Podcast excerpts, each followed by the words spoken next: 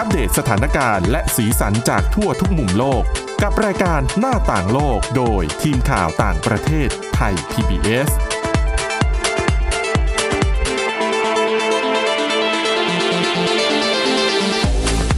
สวัสดีครับ ต้อนรับคุณผู้ฟังสู่รายการหน้าต่างโลกกับทีมข่าวต่างประเทศไทย PBS นะครับ วันนี้อยู่กับคุณกรีนจิราวัตรมาสุขและผมก้าวพงศธรสุขพงศ์คครับรับผม สวัสดีฮะ มีหลากหลายเรื่องราวนำมาฝากคุณผู้ฟังเช่นเคยนะครับ ทั้งเรื่องร้อนๆเกี่ยวกับปมความขัดแย้ง เรื่องการซื้อเรือดำน้ำระหว่างฝรั่งเศสกับออสเตรเลีย หลังจากที่เอ่อสหรัฐ สหราชอาณาจักรและออสเตรเลีย จับมือกันจัดตั้งพันธมิตรไตรภาคีในนามออคัสขึ้นมา ซึ่งเรื่องนี้ก็กระทบต่อหลาย ๆ ประเทศในภูมิภาคโดยตรงด้วยนะครับคุณกรีนก็มีเรื่องของนักวิทยาศาสตร์ ที่พัฒนาโฮโลแกรม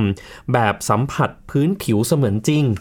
คือเดิมทีเนี่ยเชื่อว่าคุณผู้ฟังน่าจะเคยเห็นโฮโลแกรมมาบ้างนะครับ แต่ว่าผมอันนี้ พิเศษมากขึ้นกว่าเดิมนะฮะ แล้วก็เรื่องผลสำรวจที่ชี้ว่าชาวลอนดอน แล้วก็ชาวปารีสเนี่ยเขาไม่ได้กลัวผลกระทบจากโควิด -19 สักเท่าไหร่ในแง่ของเศรษฐกิจถูกไหมครับคุณกรีนครับผม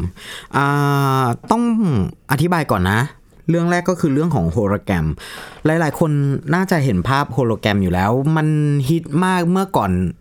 ช่วงยุคโควิดจะจะระบาดเนี่ย โฮโลแกรมก็คือโปรแกรมที่สามารถ ทำภาพใด ๆ เนี่ย ให้เป็นสามมิติขึ้นมา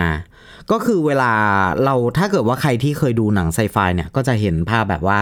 มีการโทรโฮโลแกรมก็คือเหมือนกับว่ามีคนมายืนคุยกับเราต่อหน้าอย่างเงี้ย แต่ความจริงมันคือระบบฉายขึ้นมาให้ ให้เห็นว่าตัวนั้นน่ะเหมือนภาพ 3D 3 มิติ ก็คือมองไปทางด้านซ้ายก็ได้ด้านขวาก็ได้ก็คือเหมือนคนจริง ๆ เลยมายืนอยู่ตรงหน้า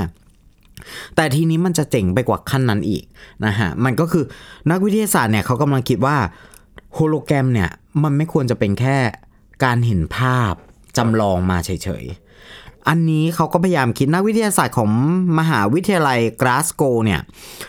สร้างระบบโฮโลแกรมที่มีการนำไอพ่นอากาศ มาร่วมใช้งานด้วยฮะเพื่อให้ผู้ใช้เนี่ยรู้สึกถึงสัมผัสที่สมจริง โดยนักวิจัยที่ทำงานในโปรเจกต์นี้เนี่ยกล่าวว่าไอตัวการนำไอพ่นอากาศเนี่ยสามารถเลือกเป่าลมในระดับที่เหมาะสมมาก ซึ่งจะทำให้เราเหมือนได้สัมผัสนิ้วมือข้อมือหรือว่าวัตถุอื่นๆเนี่ยได้เสมือนจริงครับสิ่งที่น่าสนใจในโปรเจกต์นี้ก็คือ เราไม่จำเป็นต้องใส่อุปกรณ์ควบคุมเพิ่ม แต่ก่อนเนี่ยเวลาถ้าเราจะทำอะไรเนี่ย มันจะต้องมีถุงมืออัจฉริยะอะไรอย่างเงี้ยเพื่อสร้าง กะอ่าการสัมผัสเพิ่มขึ้น แต่ไอตัวอ่าไอพ่นอากาศเนี่ยสามารถตอบสนองการเคลื่อนไหวของมือได้เลยนะฮะก็คือเหมือนมือสัมผัสกับมือไม่จำเป็นต้องแบบใช้ถุงมือในการช่วยครับ ตัวทีมงานเขาเนี่ยได้ทดสอบกับการทำงานของตัวไอพ่นอากาศด้วยการฉายภาพโฮโลแกรมบาสเกตบอล แล้วก็พบว่าพวกเขาสามารถสัมผัสมัน แล้วก็สามารถกลิ้งลูกบอลนั้นได้เหมือนกับว่าสัมผัสลูกบอลจริง ๆ การตอบสนองต่อวัตถุของไอเจ้าตัวการนำไอพ่นอากาศมาใช้เนี่ย ถูกปรับระดับไอพ่นตามพื้นผิวเสมือนจริงของบาสเกตบอล และทำให้ผู้ที่สัมผัสเนี่ย รู้สึกถึงรูปร่างโค้งมนของลูกบอลขณะกลิ้งจากปลายนิ้ว รวมถึงตอนที่มันเด้งกลับขึ้นมาจากพื้นและสัมผัสกับฝ่ามืออก็คือใช้ความแรงดันของลมเนี่ยในการ อัดเข้ากับผิวหนังของเรา เพื่อให้เราครับรู้สึกเหมือนกับว่า เราได้สัมผัสของมันอ่าเราได้สัมผัสมันจริง ๆ ผู้ทดลองยังสามารถเลี้ยงลูกบาสเกตบอลเสมือนจริงเนี่ยไปตามพื้น โดยรู้สึกถึงน้ำหนักของบาสเกตบอล ที่แตกต่างกันตามแรงที่เราใช้ทำให้รู้สึกเหมือนกำลังจะสัมผัสวัตถุจริง ๆ มากกว่าอ่ามากกว่าการมองภาพ 3 มิตินะฮะ ทีมพัฒนายังบอกอีกว่าในอนาคตเนี่ยจะมีการพัฒนาระบบควบคุมอุณหภูมิ กระแสกระแสลม รวมถึงการให้กลิ่น เพื่อให้ผู้ที่ได้ใช้งานเนี่ย รู้สึกสมจริงมากขึ้นอันนี้เป็นแบบโลกล้ำหน้าเลยนะ เราเคยดูหนังแบบ พวกแบบ Star Trek พวกอะไรพวกเนี้ยบ่อยๆ เราก็จะเห็นว่ามีการใช้เทคโนโลยีเนี้ยร่วมด้วยนะฮะ แต่ทีนี้ปุ๊บมันจะไปรู้สึกถึงกระแสลมที่แบบว่าฝั่งตรงข้ามกำลังสัมผัสอยู่ มันก็จะมีลมกระกระทบกับเรา ถ้าเกิดว่าไปยืนอยู่เมืองหนาวเนี่ย ลมแรงๆ ลมก็จะแรงใส่เราด้วยอะไรอย่างเงี้ยฮะ รวมถึงไอ้เรื่องมีกลิ่นเนี่ยคือเป็นสิ่งที่เกินคาดนะเกินที่จะคาดได้ เพราะว่ากลิ่นแต่ละที่มันไม่เหมือนกันไงพวกเขาหวังว่านะครับว่านวัตกรรมนี้จะสามารถนำไปปรับปรุงใช้ในอุตสาหกรรมต่างๆ ได้มากขึ้น ไม่ว่าจะเป็นอุตสาหกรรมเกม การทำงานโดยเฉพาะกับการประชุมทางไกล ไปจนถึงการแพทย์และสาธารณสุขโดยแพทย์ อาจจะใช้เครื่องมือนี้ในการศึกษารวมถึงวินิจฉัยอาการต่างๆ เพื่อให้กระบวนการรักษาผู้ป่วยเนี่ย มีความสมจริงแล้วก็ปลอดภัยมากขึ้น สามารถวินิจฉัยโรคได้มากขึ้นและแม่นยำมากขึ้น ความปลอดภัยในชีวิตของคุณก็จะมากขึ้นครับนะครับผมมาต่อกันในเรื่องที่ 2 ครับ เราก็ยังวนเวียนกันอยู่กับเรื่องของโควิด -19 โควิด -19 เนี่ยอาจจะนำมาสู่คำถามที่ว่า เมืองหลวงภายใต้การล็อกดาวน์จะถึงการละเอาเอ่อถึงการอวสานหรือไม่ โดยมีผลสำรวจล่าสุดครับ พบว่าชาวลอนดอนและปารีสเนี่ย ไม่มีความรู้สึกกลัวว่าบ้านเมืองของพวกเขาจะล่มสลายฮะจากการระบาดของโควิด -19 แล้วก็ยังเชื่อว่าจะสามารถกลับมาฟื้นฟูตัวเองได้ หลังการระบาดฮะรายงานนี้มีชื่อว่าการตายของเมืองฮะท่ามกลางการระบาดของโควิด -19 ในลอนดอนของอังกฤษเนี่ยแล้วก็ที่ปารีสของฝรั่งเศสเนี่ยอาจโต้แย้งว่าข้อสันนิษฐานเรื่องจุดจบของชีวิตในเมืองเพราะโควิด -19 นั้นดูน่ากลัวเกินจริงฮะเพราะแบบสำรวจล่าสุดจากมหาวิทยาลัย King College ลอนดอนเนี่ย และมหาวิทยาลัยปารีสเนี่ยพบว่าชาวเมืองลอนดอนและปารีสต่างไม่กลัวการต่างไม่กลัวว่าเมืองของพวกเขาจะพบกับจุดจบจากโควิด -19 เลย แถมมีหลาย ๆ คนยังคิดว่า มีความสุขกับการใช้ชีวิตในเมืองด้วยซ้ำผลสำรวจที่ทำช่วงเมษายนและพฤษภาคมนะครับพบว่ามีการล็อกดาวน์ปิดสถานที่ต่าง ๆ ของสองเมืองเนี่ย ของสองเมืองหลวงดังกล่าวก็คือในลอนดอนของอังกฤษแล้วก็ปารีสของฝรั่งเศสเนี่ยไม่ได้ทำให้ชาวเมืองรู้สึกถูกบั่นทอนความกระตือรือร้นที่ได้ที่จะได้ออกมาใช้ชีวิตอยู่ในเมืองหลวงแบบปกติ ความรู้สึกเหล่านี้เปลี่ยนแปลงไม่มากนักฮะเมื่อเทียบกับผลสำรวจก่อนหน้านี้ก่อนที่จะมีการระบาดในปี 2019แล้วอะไรทำให้พวกเขากลับรู้สึกสุขสบายกับการใช้ชีวิตในเมืองผลสำรวจพบว่าชาวลอนดอนและอังกฤษต่างพึ่งต่างพึงพอใจกับบริการในส่วนท้องถิ่น และพวกเขาส่วนใหญ่เชื่อว่า เมืองนี้จะกลับมาฟื้นตัวอีกครั้งหลังจากการระบาดถึงแม้ว่า มันอาจจะต้องใช้เวลายาวนานสักหน่อยนะครับนักวิจัยยังระบุอีกนะครับ ว่าความเสื่อมโทรมของเมืองทั้งสองเนี่ยเหมือนจะส่งผลต่อมุมมองและความเชื่อของผู้อาศัยในลอนดอนและปารีสน้อยมากค่ะในทางกลับกันเนี่ยเมืองหลวงทั้งสองจะเป็นเมืองทรงอิทธิพลและปลอดภัยในอนาคต โดย 56%ของชาวลอนดอนและ 51% ของชาวปารีสที่ทำแบบสำรวจเนี่ยระบุว่าพวกเขารู้สึกพึงพอใจนะฮะกับบริการสาสาธารณะในเมือง เช่น โรงเรียนระบบขนส่งมวลชนแล้วก็ตำรวจ 63%ของชาวลอนดอนและ 59%ของชาวปารีสเนี่ย รู้สึกพอใจอย่างมากในการอาศัยอยู่ในเมือง นอกจากนี้ 66%ของชาวลอนดอนและ 57เอ่อ57%ของชาวปารีสเชื่อว่าเมืองจะสามารถกลับมาฟื้นฟู ได้หลังการล็อกดาวน์อย่างยาวนาน ภายใต้การระบาดของโควิด -19 โดยพวกเขามองว่ามันอาจจะฟื้นตัวได้ช้าหน่อย แต่มันจะฟื้นตัวแน่ๆฮะนักวิจัยเนี่ยตั้งข้อสังเกตการล็อกดาวน์ของเมืองภายใต้การระบาดโควิด -19 ว่าอาจจะทำให้ชีวิตในเมืองถูกตักถูกตั้งคำถามมากขึ้น แต่ว่าพวกเขาไม่พบว่าชาวเมืองลอนดอนและปารีสเนี่ยจะมีความรู้สึกว่าเมืองของพวกเขาจะตายลงจากโควิด -19 อย่างที่หลายคนตั้งข้อสังเกตไว้นะฮะ ไวรัสตัวเนี้ยอาจจะส่งผลให้เมืองต่างๆ กลับมาเป็นเหมือนเดิมไม่ได้อีก อันนี้เป็นข้อสันนิษฐานของหลายๆคนที่ที่ดูแล การการวิจัยฮะนักวิจัยระบุว่าชาวลอนดอนที่ทำให้แบบสอบถามมองว่าเมืองของพวกเขา คือสถานที่ที่เต็มไปด้วยโอกาสทางเศรษฐกิจอันยิ่งใหญ่ แต่อาจจะเข้าถึงโอกาสได้ยากกว่า ถ้าคุณเป็นผู้ด้อยโอกาสคนชราครอบครัวและสตรีนะฮะที่จะเข้ามาลงหลักปักฐานในขณะที่ชาวปารีสมองว่าปัญหาของเมืองของพวกเรา คือความสามัคคีกลมเกลียว และพวกเขายังมีมุมมองด้านลบต่อผู้อพยพ ในขณะที่ชาวลอนดอนส่วนใหญ่มองว่าผู้อพยพ จะส่งผลดีต่อเมืองของพวกเขา ก็คือปัญหาแต่ละอย่างที่พวกเขาคิดอยู่ในหัวเนี่ย จากแบบสำรวจจากผลงานวิจัยเนี้ยมันไม่ได้เอ่ยถึงโควิด -19 เลย เพราะฉะนั้นเขาไม่ได้มีความหวาดกลัวต่อโควิด -19 ที่กำลังระบาดแล้วทำให้เมืองเนี่ย ถูกล็อกดาวน์เลย แล้วก็ยังเชื่ออย่างลึกๆเลยว่า มันจะกลับมาเป็นปกติ นะฮะ อันนี้ก็คือเรื่องราวที่ผมหยิบมาฝากกันครับอะไปเป็นอีกเรื่องหนึ่งของโควิด -19 ที่ยังต้องจับตามองกันต่อไปนะครับ ช่วงนี้เราอาจจะเห็นจำนวนผู้ติดเชื้อที่มันลดลงนะคุณกรีน แต่ว่าในต่างประเทศเองก็เริ่มมีจำนวนผู้ติดเชื้อที่กลับมาเพิ่มขึ้น คือเรากำลังเห็นเทรนที่เดี๋ยวมันก็ลดลงเดี๋ยวมันก็เพิ่มขึ้น เพราะฉะนั้นสิ่งที่เราต้องทำก็คือการตั้งรับเอาไว้ตลอดเวลาด้วยนะครับ เป็นการเตรียมความพร้อมต่อไป ส่วนช่วงที่ 2 ครับ เดี๋ยวชวนคุยกันเรื่องของภูมิรัฐศาสตร์กันบ้างดีกว่านะครับ หลังจากที่สหรัฐ สหราชอาณาจักรและออสเตรเลีย จับมือกันจัดตั้งพันธมิตรที่มีชื่อว่าออคัสขึ้นมา ซึ่งก็ส่งผลกระทบไปทั่วทั้งภูมิภาค ไม่เว้นแม้กระทั่งเพื่อนบ้านในโลกตะวันตกด้วยครับ น้าต่างโลกโดยทีมข่าวต่างประเทศไทย PBS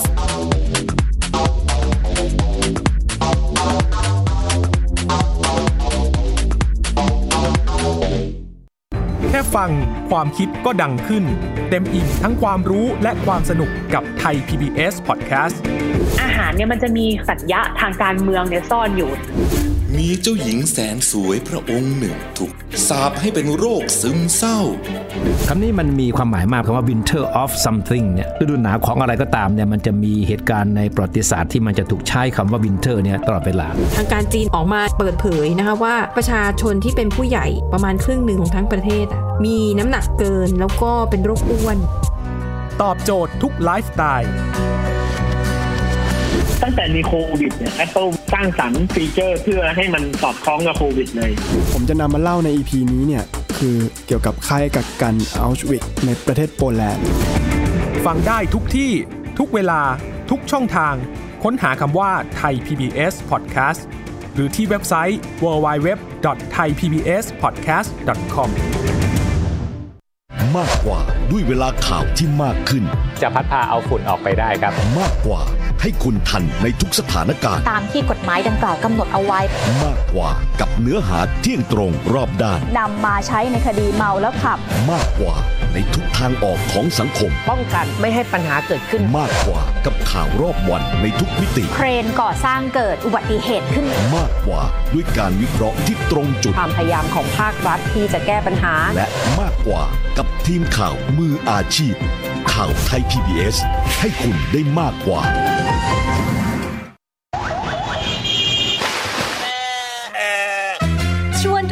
ตะลุยไปให้สุดโลก สบัดจินตนาการกับเสียงต่างๆ ไปพร้อมกัน ในรายการเสียงสนุกทาง www.thaipbspodcast.com และแอปพลิเคชัน Thai PBS Podcast แล้วเจอกันนะครับ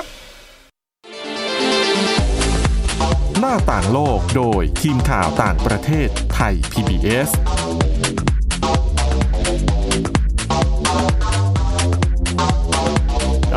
ช่วงที่ 2 ของรายการหน้าต่างโลกนะครับ ช่วงนี้ชวนคุยกันเรื่องของการจับมือกัน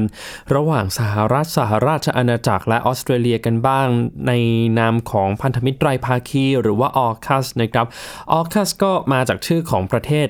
ทั้ง3นี่แหละครับ ก็คือตัวเอก็คือออสเตรเลียนะครับ เอ่อ UK ก็คือสหราชอาณาจักรและ US ก็คือสหรัฐนั่นเองนะครับ รวมกันก็เรียกว่าออคัสหรือว่าที่ไทยเราเรียกลำลองว่าพันธมิตรไตรภาคี ซึ่งตั้งแต่สัปดาห์ที่แล้วเนี่ยเชื่อว่าคุณผู้ฟังน่าจะได้ยินได้ฟังเรื่องราวของออคัสมากันบ้างแล้ว ประเด็นหลักๆ ที่พ่วงมากับการจับมือกันของทั้ง 3 ประเทศ ก็คงหนีไม่พ้นเรื่องของการถ่ายทอดเทคโนโลยีในการสร้างเรือดำน้ำพลังงานนิวเคลียร์นะครับแต่ว่าจริงๆ ก็ยังมีเรื่องความมั่นคงอื่นๆ ตามมาด้วย เช่น การแลกเปลี่ยนข้อมูล เรื่องเทคโนโลยีปัญญาประดิษฐ์เทคโนโลยีควอนตัมระบบป้องกันใต้น้ำอันนี้ก็เป็นส่วนหนึ่งของการร่วมมือกันในนามออคัสด้วยเหมือนกัน แต่ว่าวันนี้เนี่ยจะชวนคุณผู้ฟังมาเจาะ เรื่องของเรือดำน้ำกันนะครับ คือเชื่อว่าหลายๆ คนน่าจะเพิ่งเคยได้ยินแหละว่าเรือดำน้ำมันมีทั้งพลังงานนิวเคลียร์แล้วก็พลังงานดีเซลนะครับ ซึ่งอย่างของไทยที่สั่งซื้อมาจากจีนเนี่ยก็เป็นพลังงานดีเซล แต่ว่าของ ที่ออสเตรเลียกำลังจะได้รับการถ่ายทอดเทคโนโลยีจากสหรัฐ และสหราชอาณาจักรนี่ก็คือพลังงานนิวเคลียร์นะครับ มีคำถามตามมาว่าเอ๊ะเรือดำน้ำพลังงานนิวเคลียร์นี่มีความสำคัญอย่างไร มีจุดเด่นจุดด้อยอย่างไร วันนี้มาไขข้อข้องใจกันนะครับ อย่างแรกเลยเนี่ยผมลองค้นหาข้อมูลว่า ในโลกของเรามีประเทศไหนที่ครอบครองเรือดำน้ำพลังงานนิวเคลียร์ไปแล้วบ้าง มีข้อมูลจากสถาบันนานาชาติเพื่อการศึกษายุทธศาสตร์นะครับเขาระบุว่าปัจจุบันมีเพียง 6 ประเทศที่มีเรือดำน้ำพลังงานนิวเคลียร์ ประเทศที่มีมากที่สุดเลยก็คือสหรัฐนะครับมีอยู่ 68 ลำ รัสเซียมี 29 ลำ จีน 12 ลำ สหราชอาณาจักร 11 ลำ ฝรั่งเศส 8 ลำ และอินเดีย 1 ลำครับ ในจำนวนเรือดำน้ำพลังงานนิวเคลียร์ก็จะแบ่งออกเป็น 2 ประเภท ตามลักษณะการใช้งานด้วยนะครับ ประเภทแรกก็คือเรือดำน้ำทางยุทธศาสตร์ ประเภทที่ 2 ก็คือเรือดำน้ำโจมตี